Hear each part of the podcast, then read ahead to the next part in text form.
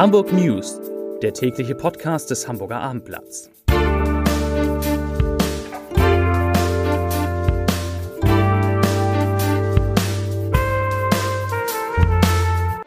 Herzlich willkommen. Mein Name ist Lars Heider und heute geht es um die Prognose des Hamburger Senats zum weiteren Verlauf der Corona-Pandemie. Außerdem, die Hamburger verzichten ganz gern aufs Auto, der Modehändler About You rutscht tiefer in die roten Zahlen und Tagesthemensprecherin Karin Mioska ist nicht, ist nicht Marietta Slomka. Was das bedeutet, dazu gleich mehr. Zunächst aber wie immer die Top 3, die drei meistgelesenen Themen und Texte auf abendblatt.de. Auf Platz 3 ehemaliges Sterne-Restaurant schließt nach neun Jahren für immer. Auf Platz 2 Tschentscher will wieder FFP2-Masken in Bus und Bahn. Und auf Platz 1, guten Abend, Frau Slomka. Ich heiße Mioska. Wie gesagt, mehr dazu gleich. Das waren die Top 3 auf abendblatt.de.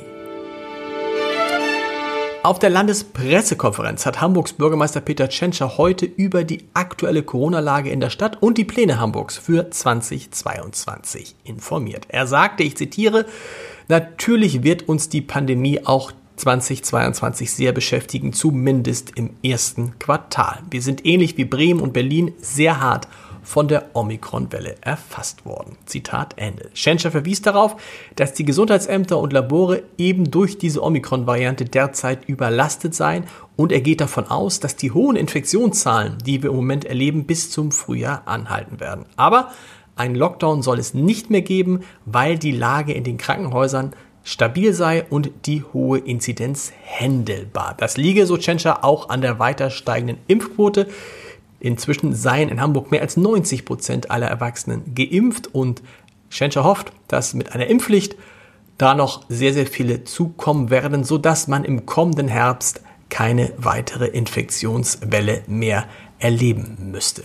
Außerdem kündigte der Bürgermeister an, dass im öffentlichen Personennahverkehr wieder die Pflicht gelten soll, FFP2-Masken zu tragen. Zu den Corona-Zahlen. Heute wurden in Hamburg 2048 Neuinfektionen gemeldet, 150 mehr als gestern und 580 mehr als vor einer Woche. Die 7-Tage-Inzidenz, sie steigt in Richtung 700 und liegt jetzt bei 690 Neuinfektionen je 100.000 Einwohner. Die Hamburgische Staatsoper wird die kommende Vorstellungsserie von Richard Wagners Oper Lohengrin ab dem 16. Januar lediglich konzertant, also ohne szenische Elemente aufführen. Grund dafür ist auch die Omikron-Variante und die daraus sich ergebende hohe Inzidenz. Die Staatsoper erklärte dazu, ich zitiere, auch in der gegenwärtigen Situation und dem aktuellen 2G-Plus-Modell möchten wir den Spielbetrieb aufrechterhalten und solche herausragenden musikalischen Werke keinesfalls unserem Publikum vorenthalten. Zitat Ende. Der Hamburger Modehändler About You ist im dritten Quartal des laufenden Geschäftsjahres 2021-22 tiefer in die roten Zahlen gerutscht. Das bereinigte Ergebnis vor Steuern, Zinsen, Abschreibungen und sonstigen Finanzaufwendungen, kurz EBITDA, lag bei minus 30,5 Millionen Euro. Vor einem Jahr hatte dieses Minus noch 14,3 Millionen betragen. Das Unternehmen begründet den höheren Verlust mit Investitionen in internationale Markteinführung und Werbeinitiativen. Während sich das Ergebnis, wie gesagt, deutlich verschlechterte, legten die Hamburger beim Umsatz zu. Der stieg im dritten Quartal um 48 Prozent auf 512,5 Millionen Euro. Wir bleiben bei Zahlen. 25 Prozent der Hamburger Haushalte nutzen jeden Tag das Auto. Damit liegt die Hansestadt deutlich unter dem Bundesdurchschnitt, wie aus dem Energiewendebarometer der staatlichen Förderbank KfW hervorgeht. In ganz Deutschland nutzt ein Drittel der befragten Haushalte nämlich jeden Tag das Auto. Zugleich kann sich eine deutliche Mehrheit der Hamburgerinnen und Hamburger einen Umstieg auf öffentliche Verkehrsmittel und aufs Fahrrad grundsätzlich vorstellen. Rund 82 Prozent der befragten Haushalte halten einen Wechsel auf Bus und Bahn für denkbar, rund 60 Prozent auf das Fahrrad.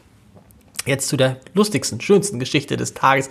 Mailand oder Madrid, Hauptsache Italien. So soll Andy Möller in den 90er Jahren einen anstehenden Wechsel kommentiert haben. Andy Möller, der Fußballnationalspieler. In eine ähnliche Kategorie fällt der Fehler, den sich Wolfgang Ischinger jetzt in den Tagesthemen leistete. Der ehemalige Diplomat und Botschafter war nach Hamburg zugeschaltet, um mit Tagesthemen-Moderatorin Karin Mioska über die Lage in Russland und der Ukraine zu sprechen. Das ist ein ernstes Thema, aber das trat für die Zuschauer rasch in den Hintergrund. Als Experte mit jahrzehntelanger Erfahrung auf der diplomatischen Weltbühne angekündigt, begann der ehemalige Leiter der Münchner Sicherheitskonferenz das Interview mit den Worten Guten Abend, Frau Slomka.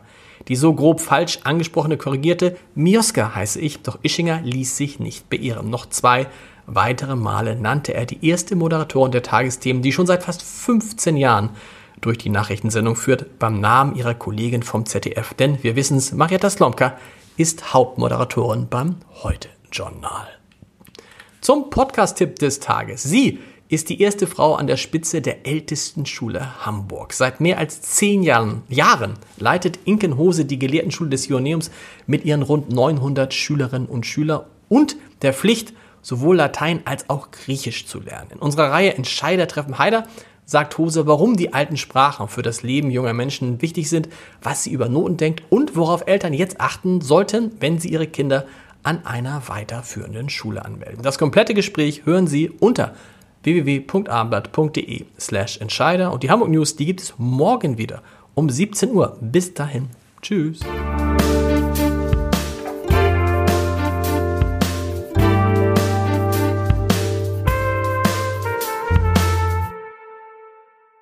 Weitere Podcasts vom Hamburger Abendblatt finden Sie auf abendblatt.de slash podcast.